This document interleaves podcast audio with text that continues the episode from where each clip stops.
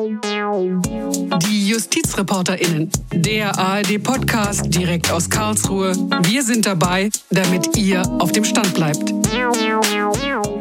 Hallo und herzlich willkommen zu einer neuen Folge der JustizreporterInnen. Klimaproteste auf deutschen Straßen. Über sie wird seit einiger Zeit ja heftig gestritten. In Talkshows, in der Social-Media-Welt und auch auf der Straße wie hier in Ulm. Sie haben recht, aber es ist Quatsch. Es hilft nicht. Nicht hier in Ulm. Protest, alles gut und schön, aber das ist ja Behinderung äh, im wahrsten Sinne des Wortes. Man soll was fürs Klima tun, aber nicht hier mitten in der Stadt hinsitzen.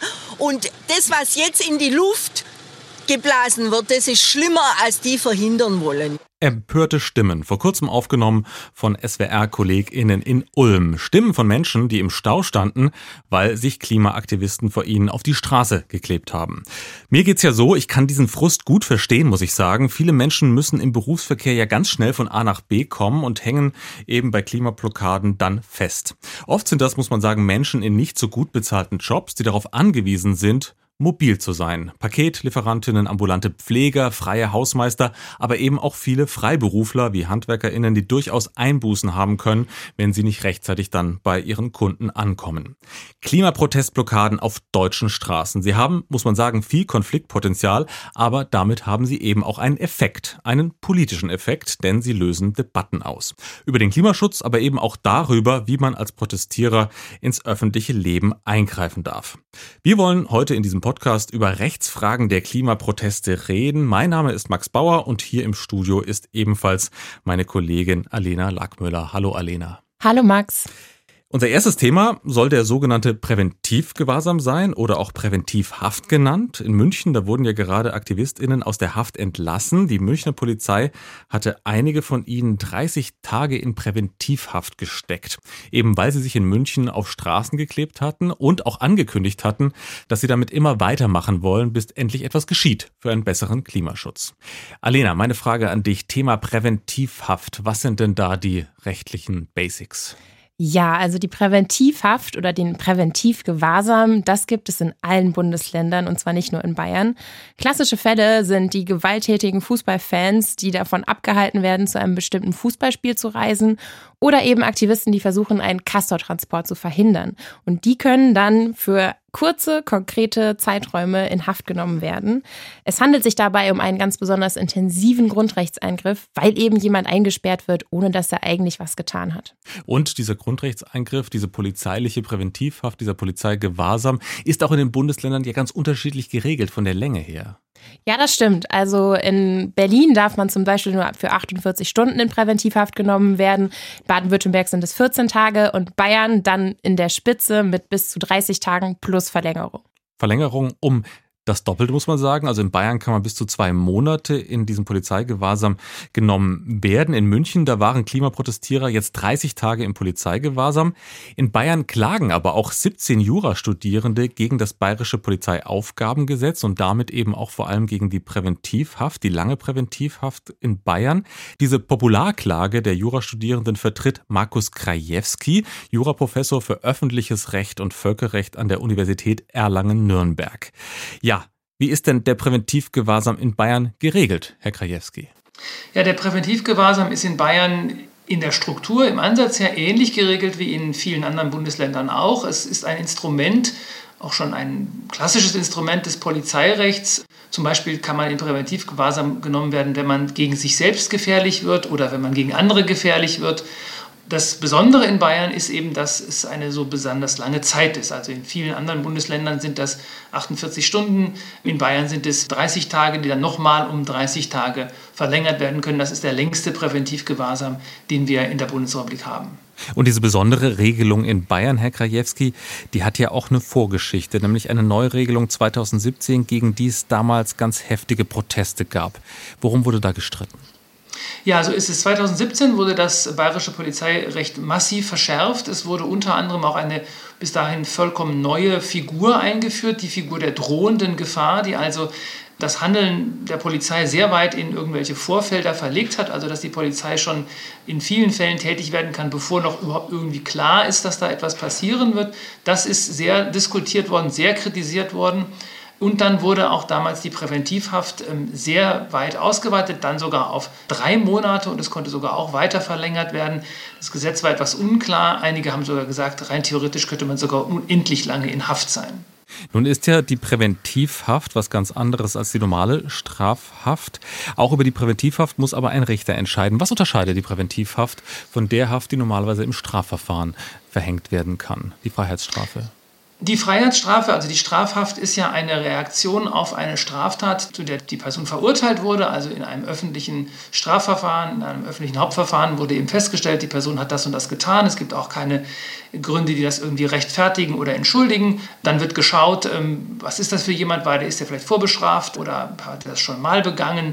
Wie schwer war auch die Tat, was sind da für Folgen gewesen? Und dann in der Gesamtschau dieser Umstände wird eben möglicherweise eine Freiheitsstrafe ausgesprochen, gegen die dann natürlich auch oft noch Berufung und Revision, manchmal auch nur Revision möglich ist. Beim Präventivgewahrsam ist es so, die Polizei sagt, diese Person, von der geht eine Gefahr aus. Wir meinen, dass das auch mindestens noch 30 Tage gefährlich ist, was diese Person macht. Wir nehmen sie in Gewahrsam und der Richter bestätigt das im Prinzip. Also das ist keine Haft, die der Richter anordnet, sondern die Polizei ordnet die Haft an und der Richter oder die Richterin überprüft das nur. Im Grunde genommen wird halt vor allen Dingen die Person gefragt, was machst du eigentlich, wenn die Person dann sagt, das ist ein Missverständnis, ich bin das gar nicht oder ich möchte gar nicht diese Straftat begehen, dann kann der Richter vielleicht sagen, dann ist es unverhältnismäßig. Oder wenn es zum Beispiel, weiß ich nicht, schwere Krankheiten gibt, jemand hat Diabetes oder irgendwas, dann könnte man das überprüfen. Aber es wird im Grunde genommen in diesem Überprüfungstermin überhaupt nicht das gemacht, was normalerweise eben in einem Hauptverfahren, einem strafrechtlichen Hauptverfahren gemacht wird. Soweit ich das verstanden habe, Herr Krajewski, kommt da auch die große Kritik her an der Präventivhaft, dass es eigentlich eben Polizeirecht ist, Gefahrenabwehrrecht, aber die Folgen für den Einzelnen, die Grundrechtseingriffe sind ähnlich wie eine Haft nach einem Strafprozess. Andererseits gibt es eben große Unterschiede zwischen Strafrecht und Polizeirecht. Können Sie diese Kritik nachvollziehen, dass da quasi mit dem Polizeirecht etwas gemacht wird, was sonst eigentlich das schärfste Schwert des Staates ist, nämlich zu bestrafen? Ja, das kann ich absolut nachvollziehen. Das würde ich auch genauso sehen. Wir sehen das jetzt auch im Moment gerade bei den KlimaaktivistInnen. Da geht es ja in erster Linie auch darum, abzuschrecken. Ja, also dass der bayerische Innenminister das so nicht gesagt, aber das ist, glaube ich, klar. Die Message, die da gesendet werden soll, ist, kommt nicht nach München, hier werdet ihr für 30 Tage ins Gefängnis gesteckt. Und die Abschreckung ist natürlich nicht das, was das Polizeirecht soll. Das Polizeirecht soll Gefahren abwehren, Gefahren verhindern. Und wenn wir abschrecken wollen im Rechtsstaat, dann verhängen wir Freiheitsstrafen, um den Leuten zu sagen, bitte macht das nicht, denn das hat diese und jene Konsequenzen. Also man kann schon sagen, das ist auch eine Perversion des Polizeirechts, was wir hier gerade sehen. Und Sie haben es angesprochen, wenn der Richter das überprüft, was die Polizei da verhängt, dann geschieht das ja aber auch nicht öffentlich, wie im Strafprozess, oder? Richtig, das ist nicht öffentlich. Der Betroffene ist, hat zwar einen rechtlichen Beistand, aber es ist natürlich jetzt überhaupt nicht so, dass da umfassend ein Sachverhalt aufgeklärt wird, dass da lange gefragt wird, warum machst du das eigentlich, was sind deine Beweggründe, willst du wirklich immer wieder auf dem Stachus dich festkleben oder was hast du eigentlich vor? Das, wird, das findet da natürlich alles nicht statt, sondern es wird im Grunde genommen nur kurz geschaut, wer ist das, was hat die Polizei gesagt, was ist der polizeiliche Lagebericht, das dürfte das Einzige sein, was dem Richter auch vorliegt. Und darauf, auf dieser Basis wird das entschieden. Das muss ja auch schnell gehen. Das geht ja nicht darum, dass da jetzt lange über mehrere Tage verhandelt werden kann.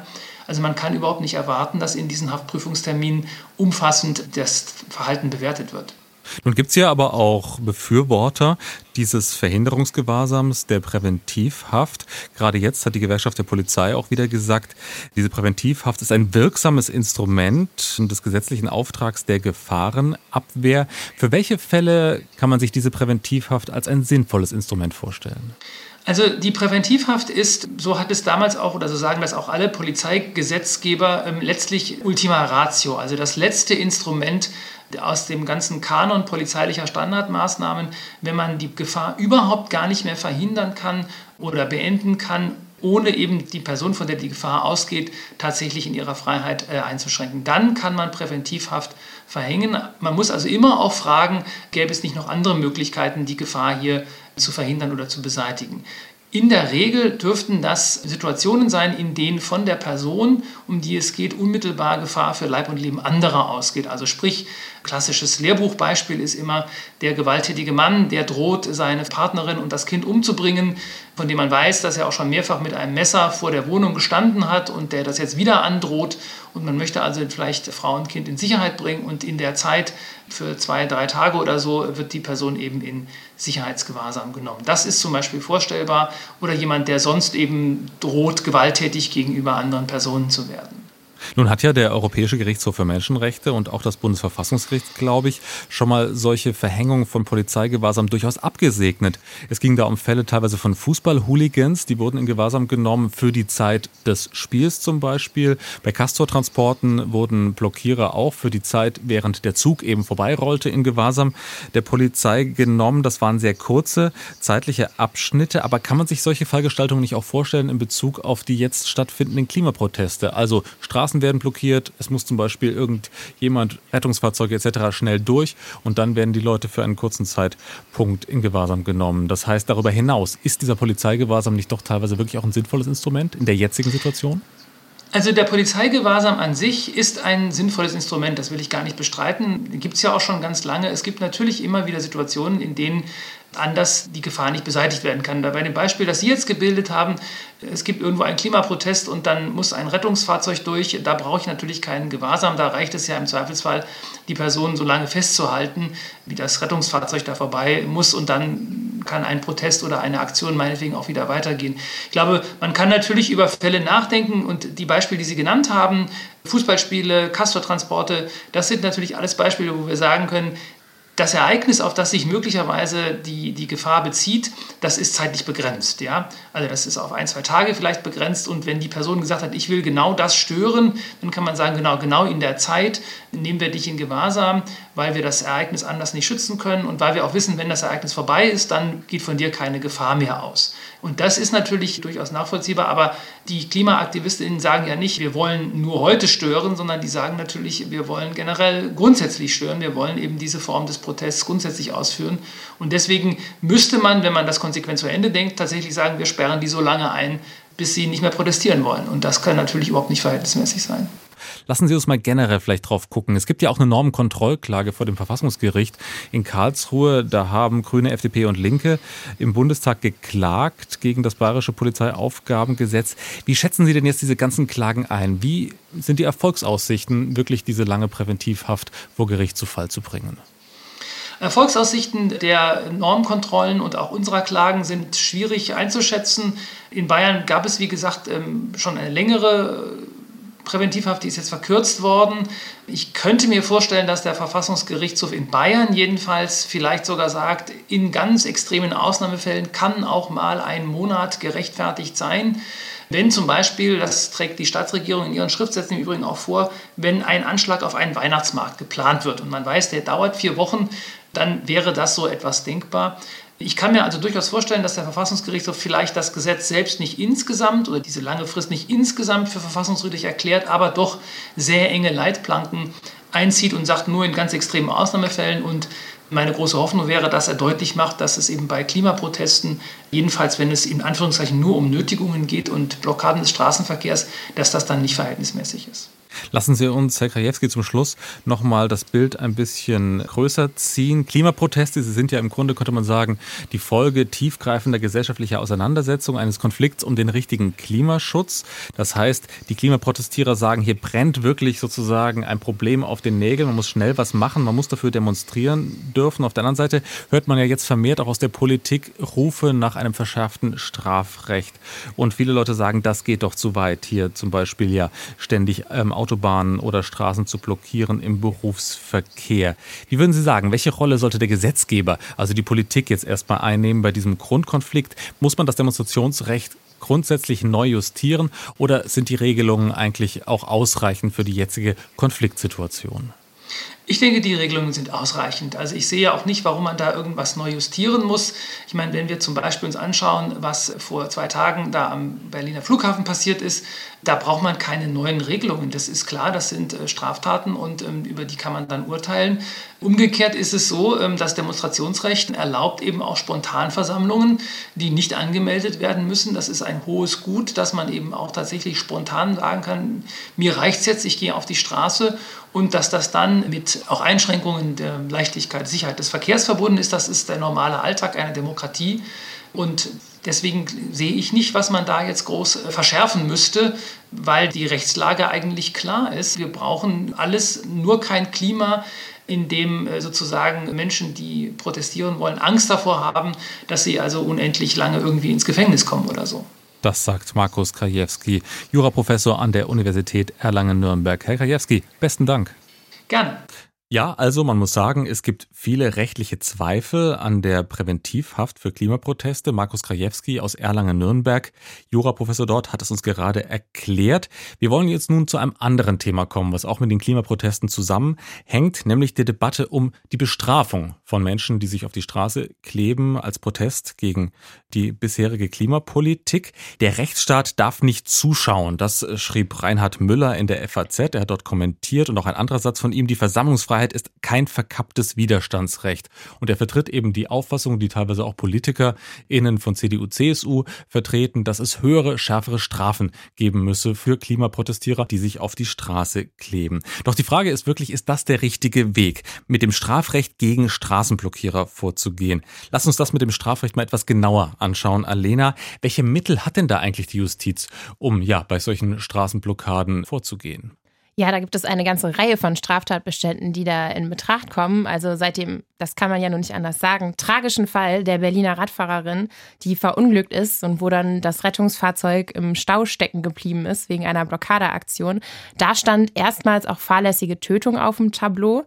Ansonsten dreht sich das in der Regel um den gefährlichen Eingriff in den Straßenverkehr und die Nötigung und potenziell sind da durchaus auch Haftstrafen möglich. Lass uns mal die Nötigung anschauen, weil das ist, glaube ich, der Straftatbestand, wegen dessen am meisten angeklagt wurde in Berlin. Wie ist das mit der Nötigung? Was muss man da rechtlich bedenken, wenn eben das ein Straftatbestand sein sollte, gegen den Klimaprotestierer verstoßen könnten? Ich denke, dass es zum Verständnis erforderlich ist, sich einmal anzugucken, was die Nötigung eigentlich ist. Und zwar geht es darum, dass eine Nötigung begeht, wer einen anderen mit Gewalt oder Drohung zu einer Handlung oder Unterlassung zwingt. Jetzt mal ganz vereinfacht gesprochen. Und ich würde sagen, es ist einer der am meisten diskutierten Straftatbestände im Strafgesetzbuch. Denn das fängt allein schon beim Gewaltbegriff an. Also wir, stellen uns da irgendwie die Zufügung körperlicher Schmerzen vor, Schläge oder Tritte. Aber die Nötigung schützt die Willensfreiheit. Und eine Person, die nicht weiterfahren kann, weil eben vor ihr Klimaaktivisten sitzen, wird auch in ihrer Willensfreiheit beschränkt. Und das war jahrelang wahnsinnig umstritten. Ist das jetzt Gewalt oder nicht? Und ein weiteres Problem begegnet uns dann auf der Ebene der Verwerflichkeitsprüfung. Denn die Nötigung ist ja, das haben wir eben gehört, sehr weit gefasst. Da kann irgendwie eine Menge drunter fallen. Und deswegen sagt man, es muss auch verwerflich sein. Denn es macht einen Unterschied, ob jemand zu etwas gezwungen wird aus purer Boshaftigkeit oder weil eben die Person ein verfassungsrechtlich verbürgtes Recht wie die Versammlungsfreiheit wahrnehmen möchte. Die Versammlungsfreiheit ist juristisch sozusagen der Knackpunkt beim ganzen Thema Klimaproteste, sich auf Straßen festkleben. Es geht also bei diesem Thema Strafen um ein ganz grundsätzliches Verhältnis von Demonstrationsfreiheit auf der einen Seite und ihren Grenzen und etwas grundsätzlicher sprechen über dieses Thema möchte ich jetzt mit Tim Wiel, Verfassungsrechtler und Vertretungsprofessor für öffentliches Recht und neuere Rechtsgeschichte an der Universität Erfurt. Hallo Tim Wiel. Hallo. Ja, Tim, die Sitzblockade ist eine Protestform von höchsten demokratischen Wein. Das hast du in diesem Jahr einmal geschrieben. Warum ist die Sitzblockade eine Protestform von höchsten demokratischen Wein? Ja, die Hintergründe eigentlich für diese ja relativ starke Aussage liegen in zwei äh, Aspekten eigentlich. Der erste Aspekt ist, dass ziviler Ungehorsam, wie er sich eben ganz klassisch auch in der Sitzblockade ausdrückt, dass ziviler Ungehorsam demokratische Prozesse beeinflussen soll. Er soll sie nicht ersetzen, aber er soll sie beeinflussen. Und niemand hat das eigentlich trefflicher ausgedrückt als das Bundesverfassungsgericht äh, selbst, dass eben die Variabilität oder die vielen Alternativen von demokratischem Protest ausführlich gewürdigt hat in seiner Rechtsprechung in den 80er und 90er Jahren bereits. Und letztlich hat ja das Verfassungsgericht damals gesagt, naja, Einflussnahme auf den demokratischen Prozess findet immer statt und soll auch immer stattfinden, nicht nur in Wahlen. Und das machen ja verschiedenste Gruppen, Lobbygruppen, äh, Wirtschaftsverbände etc. pp. sowieso die ganze Zeit. Also warum nicht auch die Bürgerinnen und Bürger auf der Straße in, in Sitzblockaden? Also es geht darum, Einfluss zu nehmen auf den demokratischen Prozess. Das ist der erste Aspekt. Und der zweite ist, dass natürlich die Sitzblockade eine ganz ehrenwerte und lange Geschichte hat. Da muss man in die Vereinigten Staaten schauen, in die Bürgerrechtsbewegung in den USA, in den Südstaaten. Äh, man muss in, nach Deutschland in die Umweltbewegung, Anti-Atom-Bewegung, Friedensbewegung und so weiter schauen. Und das Bundesverfassungsgericht hat, hat sich eigentlich zu diesen deutschen Ausdrucksformen des zivilen Ungehorsams im Ganzen recht positiv und, und anerkennend geäußert. Lass uns da noch ein bisschen bleiben, Tim, bei dem Bundesverfassungsgericht und was es gesagt hat zu diesem Einfluss auf den demokratischen Prozess, wie es du genannt hast. Protestformen verschiedener Art sollen Einfluss nehmen auf den demokratischen Prozess. Du hast auch einmal davon gesprochen, dass das Bundesverfassungsgericht eine ganze Saga an Judikatur mittlerweile hat zu Sitzblockaden und äh, demokratischem Protest. Wie hat sich denn diese Geschichte entwickelt? Entwickelt? Was hat das Verfassungsgericht nach und nach gesagt zu dieser Form von Demonstrationen? Ja, also der Ausgangspunkt dieser ganzen versammlungsrechtlichen Rechtsprechung, die ja doch im Ganzen ziemlich liberal ist, ist letztendlich natürlich der Brockdorf-Beschluss von Mitte der 80er Jahre. Und man kann sagen, das war der Startpunkt für alles, was dann folgte. Da ging es um ein Atomkraftwerk, ne? Nur kurz zur genau, Einordnung. Genau, Atomkraftwerk Brockdorf. Ganz genau, Brockdorf, ja gar nicht so weit von Hamburg, glaube ich, weg. Und in diesem Beschluss wurde dann eben diese, man kann auch sagen, sowas wie die Magna Carta des Grundrechts der Versammlungsfreiheit entwickelt. Also da finden sich die grundsätzlichsten bis heute gültigen Aussagen zu diesem ja, hohen demokratischen Grundrecht, Artikel 8. Und schon kurze Zeit später gibt es dann das erste verfassungsgerichtliche Urteil zu Sitzblockaden selbst. Und 1986, da konnte allerdings wegen Stimmengleichheit noch keine wirklich äh, sozusagen progressive Linie zu dem Thema sich etablieren. Da ging es um den Gewaltbegriff im Nötigungstatbestand nach dem Strafgesetzbuch und auch um den Begriff der Verwerflichkeit der Nötigung, der ja in 240 StGB ebenfalls enthalten ist.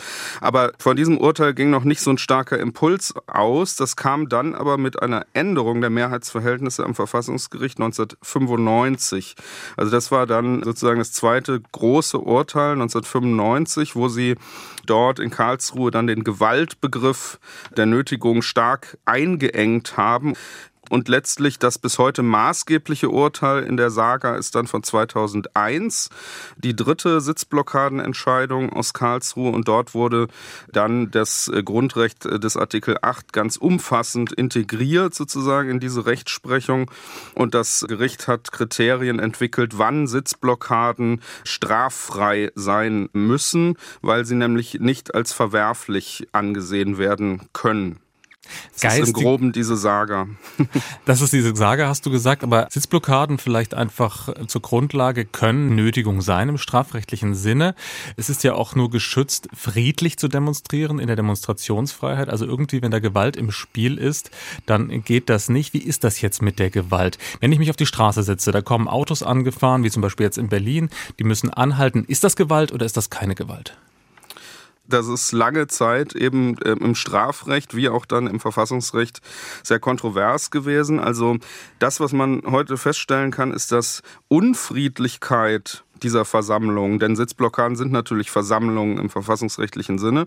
Aber Unfriedlichkeit dieser Versammlung liegt in aller Regel nicht vor, weil nämlich unfriedlich nur solche Versammlungen sind, bei denen es im Grunde zu gewalttätigen Ausschreitungen kommt. Das muss man also durchaus eng verstehen. Also der Gesamtcharakter der Versammlung müsste dann quasi gewaltsam sein, durchaus im körperlichen Sinne, ja.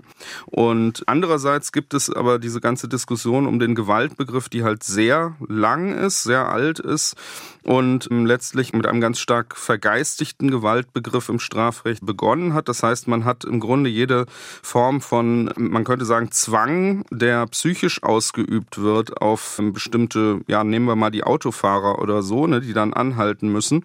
Das hat man von vornherein dann im Strafrecht erstmal als Gewalt angesehen.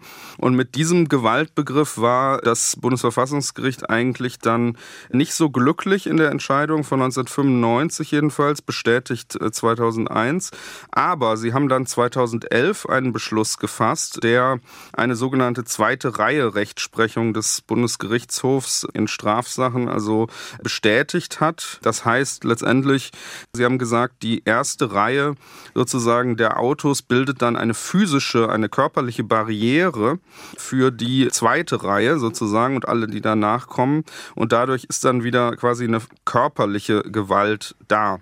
Man muss aber festhalten, dass die Verfassungsrichter gleichzeitig gesagt haben, dass diese körperliche Barriere nicht in jedem Fall dann zur Strafbarkeit dieser Nötigung führt, weil diese Gewalt nämlich nicht verwerflich sein muss. Und das ist eben auch noch erforderlich. Und bei dieser Verwerflichkeitsprüfung, also wenn die zweite Reihe an Autofahrern dann wirklich sozusagen durch Gewalt in Anführungszeichen gehindert würde, weiterzufahren, diese Verwerflichkeit, da muss dann die Bedeutung des Grundrechts mit reinkommen. Nun kann sich ja die Bedeutung eines solchen Grundrechts auch im Laufe ja von Entwicklungen wie jetzt vermehrten Protesten im Zuge des Klimawandels durchaus verändern. Also ich frage mich so ein bisschen bei dieser ganzen Sache, es gibt ja durchaus sehr heftigen radikaldemokratischen Protest, den man beobachten kann, zum Beispiel auf der Rechten. Wir haben Bilder vor Augen, der Sturm auf das Kapitol in den USA oder auch dieser Versuch 2020 im Sommer, als da Querdenker, Demonstranten und Rechtsextreme die Stufen vor dem Reichstagsgebäude in Berlin gestürmt haben. Also es gibt ja doch Entwicklungen dahin, dass die Demokratie sehr brachial, sehr rabiat wird. Vor allem von rechts kommen solche brachialdemokratischen Entwicklungen.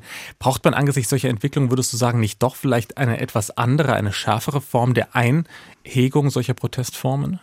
Ich bin an der Stelle ziemlich skeptisch und zwar aus zwei Gründen. Also äh, der erste ist, dass ich gar nicht so sicher bin, dass diese Proteste, die du angesprochen hast, eigentlich so demokratisch waren. Also geschweige denn sozusagen brachial demokratisch. Ich würde in Frage stellen, dass es überhaupt demokratische Proteste waren oder radikaldemokratische, denn wir haben es ja bei dem Sturm auf das Kapitol mit massiver, tatsächlich dann auch physischer Gewalt und einem starken Einsatz dann auch von Waffen und sowas zu tun tun. Wir haben es außerdem mit einem Präsidenten zu tun, der quasi dazu aufgerufen hat, dieses Kapitol zu erstürmen. Wir haben also eine echte institutionelle Krise und das ist eigentlich wirklich eine Tragödie ja für die Vereinigten Staaten, die also ein Trauma verursacht hat, dass eben gerade mit der antidemokratischen Natur eigentlich dieses Vorgangs zusammenhängt. Und was das Reichstagsgebäude angeht, da wurde ja auch zu Recht angemerkt, eigentlich mit mehr Polizeikräften vor Ort oder äh, sozusagen am richtigen Ort hätte man das ganz gut schon im Keim sozusagen ersticken bzw. aufhalten können. Das, da geht es jetzt einfach um pragmatische Lösungen und weniger um Gesetzesverschärfung. Du hast das vorhin schon angesprochen. Ähm, das sind sicher extreme Beispiele jetzt, aber vorhin hast du angesprochen, es geht um Einfluss auf den demokratischen Prozess, durchaus auch mit wilden Protestformen. Du hast in einem Artikel mal von dem ungezähmten und unmittelbaren der Demokratie gesprochen, das durch Proteste, durch Demonstrationen zum Ausdruck gebracht wird. Wie ist denn dieses Verhältnis generell zwischen dem Chaos und der Ordnung im demokratischen Prozess? Welche Rolle spielt da die Versammlungsfreiheit? Einerseits ist es natürlich richtig, dass man sagen könnte, die Versammlungsfreiheit bringt ein bisschen Chaos in die Ordnung. Ja? Also das ist auch gar nicht so falsch, ne? dass wir es da mit einem sozusagen ähm, Moment des Chaos irgendwie in der Demokratie zu tun haben. Andererseits, wenn man sich jetzt mal die genauen Protestformen anschaut, insbesondere wie die letzte Generation jetzt auch vorgeht, dann ist das eigentlich gar nicht besonders chaotisch, sondern äh, wenn man da hinschaut, was für äh, ausführliche sozusagen Strategieberatungen äh, die haben und wie die sich sozusagen Leitlinien überlegen, wie sie genau vorgehen und so weiter. Und natürlich auch die Bereitschaft, dann die Strafe letztlich in Kauf zu nehmen, ja, die sich äh, häufig dann anschließt. Da muss man ja sagen, so chaotisch ist das gar nicht. Die äh, erkennen die Rechtsordnung als solche an, ja. Sie sind auch bereit, irgendwie Strafen auf sich zu nehmen. Da würde ich also sagen, bleibt es eigentlich, naja, so jedenfalls halb auf dem Weg zwischen Chaos und Ordnung noch. Ganz anders als bei dem Kapitolssturm beispielsweise, was sozusagen wirklich das reine Chaos war. Und das kann man auch nicht gutheißen. Du hast jetzt angesprochen, Klimaprotestierer, die Straßen derzeit blockieren oder Autobahnen, die sind bereit, Strafen in Kauf zu nehmen, wenn sie sich auf den Asphalt kleben und das unter Umständen dann eine strafbare Nötigung sein kann. Dennoch kann man sich eine Fallgestaltung vorstellen, wo zum Beispiel Rettungskräfte nicht mehr durchkommen, wo Menschen wirklich zu Schaden kommen könnten im Straßenverkehr durch solche Proteste. Wo muss der Staat da die Grenze ziehen? Ja, ich glaube, dass diese äh, Ermittlungen, die jetzt laufen, also im, letztendlich ja vor allem zu der Frage einer fahrlässigen Tötung oder sowas oder äh, fahrlässigen Körperverletzungen und so, dass natürlich solche Ermittlungen stattfinden müssen. Ja, also man muss auch sehen, dass die meisten dieser Proteste natürlich solche schlimmen äh, Ergebnisse nicht hatten und man ist ja auch über den Kausalverlauf äh, beziehungsweise die Zurechenbarkeit sozusagen noch gar nicht so ganz im Bilde. Also es ist schon so, dass die zu dem Protestkonsens der letzten Generation eigentlich gehörte, dass man immer eine Rettungsgasse freilässt. Ja, und dann ist die Frage, klappt das auch? Also sozusagen machen die Autos da alle mit und so. Also ähm, die, von den Protestierenden selbst gibt es eigentlich die Aussage, sie wollen natürlich, also diese Art äh, Folgen vermeiden. Selbstverständlich wäre ja auch schlimm, wenn nicht. Und die Frage ist dann sozusagen, ob das immer gelingt. Dann muss man sich natürlich den Folgen dann auch stellen. Aber es gibt im geltenden Recht dafür ausreichende Instrumente. Also insbesondere die Frage irgendwie von Ermittlungen zu fahrlässiger Tötung oder Körperverletzung, das reicht ja vollkommen aus. Also dass man jetzt ausgerechnet für den Fall von Versammlungsblockaden beziehungsweise versammlungsbezogener Nötigung jetzt irgendwie Verschärfungen will, ist so ein bisschen fragwürdig, finde ich, ja, verfassungsrechtlich betrachtet. Und dann muss man natürlich auch noch den Klimaschutz beachten, ja. Also wo jetzt mittlerweile einige Gerichte schon zu dem Ergebnis gekommen sind, dass der Klimaschutz so ein hochrangiges äh, Verfassungsgut ist, dass er möglicherweise sogar zu einem rechtfertigenden Notstand führt. Ja, das hat gerade der Jurist Michael Hassemer angesprochen. Er kann sich vorstellen, dass es sogar Fälle geben kann, in denen ja, Rechtsverletzungen durch Klimaaktivisten bei Protesten gerechtfertigt sein können, einfach weil der Kampf gegen den Klimawandel so eine wichtige Sache ist. Der Kampf gegen den Klimawandel als Notstand. Ist das aus deiner Sicht auch verfassungsrechtlich haltbar? Ja, das Spannende ist, dass die Diskussionen darum, ob Blockaden bzw. ziviler Ungehorsam irgendwie durch einen rechtfertigenden Notstand dann strafrechtlich sozusagen sanktionsfrei bleiben kann, dass diese Debatten ja auch schon in den 80er Jahren geführt worden sind, also damals im, äh, im Zuge sozusagen der Umwelt- und Friedensbewegungsproteste. Und ich würde sagen, dass die Situation heute sogar noch ein bisschen anders ist. Der äh, Journalist von der Zeit, Bernd Ulrich, hat, finde ich, einen sehr schönen Begriff geprägt, nämlich exekutiven Ungehorsam. Ja, er hat von exekutivem Ungehorsam gesprochen in der Frage des Klimaschutzes, denn äh, wir haben ein wirklich progressives, schönes Klimaschutzgesetz in Deutschland und äh, jedes Jahr wird jetzt festgehalten, dass die Bundesregierung es nicht geschafft hat, irgendwie diesem Gesetz dann tatsächlich auch Folge zu leisten ausreichend. Also wir haben einfach eine Lücke zwischen dem, was klimaschutzrechtlich tatsächlich auch geboten ist in der Bundesrepublik und dem, was die Bundesregierung tatsächlich tut.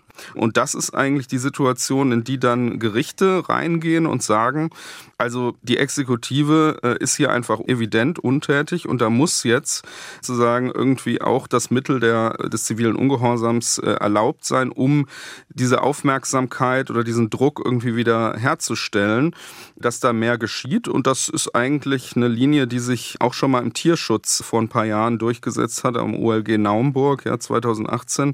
Also auch da, wenn der Staat bei der Rechtsdurchsetzung versagt, dann hat das OLG Naumburg damals gesagt, ist sogar ein nächtlicher Einbruch von Aktivisten, Tierschutzaktivisten in eine Schweinemastanlage gerechtfertigt, damit sie dort die entsprechenden Fotos machen und das dann veröffentlichen können. Also jetzt das AG Flensburg, Amtsgericht Flensburg, hat gerade entschieden, dass ein Hausfriedensbruch in Gestalt einer Baumbesetzung auch gerechtfertigt ist, ja, im strafrechtlichen Sinne, und zwar aus Klimaschutzgründen. Ja. In anderen Ländern gibt es dieses Argument auch schon lange, etwa in der Schweiz. Ja. Also es gibt äh, dafür jetzt mittlerweile viele gerichtliche äh, Beispiele.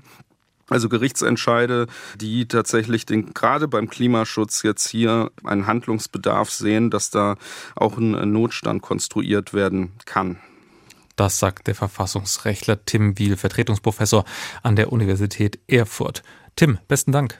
Danke dir. Ein spannendes Thema, das Tim Wiel gerade angesprochen hat, ist diese Frage des rechtfertigenden Notstands. Also Straftaten, die KlimaprotestiererInnen unter Umständen begehen, die aber gerechtfertigt sein können. Gerechtfertigter Notstand wegen Klimaprotesten. Wie ist das rechtlich einzuordnen, Alena? Ja, Max, also unseren Hörerinnen und Hörern ist sicher die Notwehr ein Begriff. Davon hat man schon mal gehört. Das sagt einem auch das Judiz. Wenn man sich gegen einen Angriff verteidigt, dann kann man sich da eigentlich nicht strafbar machen oder sollte man sich nicht strafbar machen. Und der rechtfertigende Notstand ist ganz ähnlich aufgebaut, aber es muss eben eine Interessenabwägung vorgenommen werden. Das kann man sich zum Beispiel so vorstellen. Auf der einen Seite steht das Interesse der Person, die in ihrem Auto wartet und gerne zur Arbeit fahren möchte, gegenüber mit dem Interesse der Aktivistin, die eben auf den menschengemachten Klimawandel aufmerksam machen wollen mit ihrem Protest. Und das AG Flensburg hatte da jetzt kürzlich erstmals zugunsten der Protestierenden entschieden, Allerdings muss man darauf aufmerksam machen, dass es sich da um einen Hausfriedensbruch und nicht um eine Nötigung gedreht hat. Es ist trotzdem eine ganz besondere Entscheidung, weil eben erstmals zugunsten einer, naja, abstrakten Gefahr, die Klimaprotestierenden nehmen da ja auch für sich in Anspruch, irgendwie so ein Allgemeingut zu verteidigen. Da wurde zuerst zum ersten Mal zu deren Gunsten entschieden und eben nicht zugunsten der Person, die gerade in ihrem individuellen Rechtsgut, in dem Eigentum betroffen war. Das ist auf jeden Fall ein krasses Urteil, das da das äh, AG Flensburg getroffen hat, muss ich sagen. Also wirklich Straftaten, die unter Umständen KlimaprotestiererInnen begehen, tatbestandlich zumindest, und die dann gerechtfertigt sein können, weil eben der Klimaschutz so ein bedeutendes Gut ist. Am Anfang, muss ich sagen, hatte ich da ziemlich Zweifel, als ich das gelesen habe. Denn ich habe mir gedacht, da könnte ja im Grunde jeder kommen, der irgendwie ein großes politisches Ziel hat und damit sich rechtfertigt, dann auch Straftaten zu begehen. Ich habe natürlich dann relativ schnell gemerkt, dass diese Debatte um rechtfertigende Not Notstand äh, für Klimaprotestierende, dass das im Grunde auf einen Grundkonflikt in der ganzen Klimadebatte hinweist, nämlich auf den Grundkonflikt, dass auf der einen Seite ja der Klimaschutz ein unglaublich wichtiges Ziel ist. Es ist wirklich fünf nach zwölf, dass wir mehr tun gegen den Klimawandel. Dass es auf der anderen Seite ja aber auch eben Menschen gibt, die gerade im Verkehr, im Straßenverkehr unglaublich angewiesen sind auf das Auto und gerade auch um ihren Job zu machen, möglichst schnell von A nach B kommen müssen. Und mir ist dann schon klar geworden, dass wir im Grunde auch als Politik in Zukunft beides hinbekommen müssen. Einmal die ökologische Dimension Dimension des Klimaschutzes, aber auch die soziale Dimension und dass das nicht verloren gehen darf. Das hat mir das Ganze nochmal irgendwie klar gemacht. Mir ist aber auch klar geworden, dass man natürlich mit schärferen Strafen bei diesem gesellschaftlichen Grundkonflikt, wo so viel drin steckt, nicht weiterkommt. Also ich denke, wir müssen uns mal vor Augen führen, dass viele der Freiheiten, die wir heute genießen, Meinungsfreiheit, Religionsfreiheit, Pressefreiheit, um einige zu nennen, irgendwann mal von Menschen teilweise unter Einsatz ihres Lebens erkämpft werden mussten. Und diese Menschen haben wahrscheinlich dafür auch mal das geltende Recht gebrochen. Natürlich. Und wir sind ihnen heute dankbar dafür, dass sie es gemacht haben. Natürlich kann man jetzt sagen, so kann man ungefähr alles legitimieren und ob, wann und wie Proteste tatsächlich Wirkung zeigen, ist auch eine sehr schwer zu beantwortende Frage.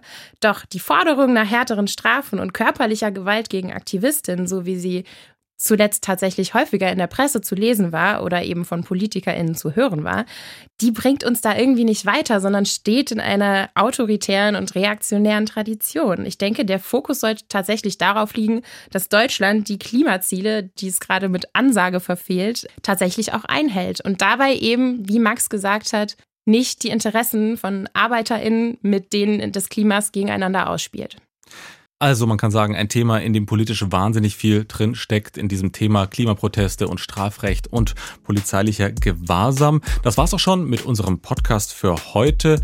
Klimaprotestierer in den Knast war unser Thema. Euch vielen Dank, dass ihr uns zugehört habt. Wenn ihr Anregungen habt oder auch Kritik oder vielleicht Vorschläge für andere Themen, schreibt uns gerne eine Mail.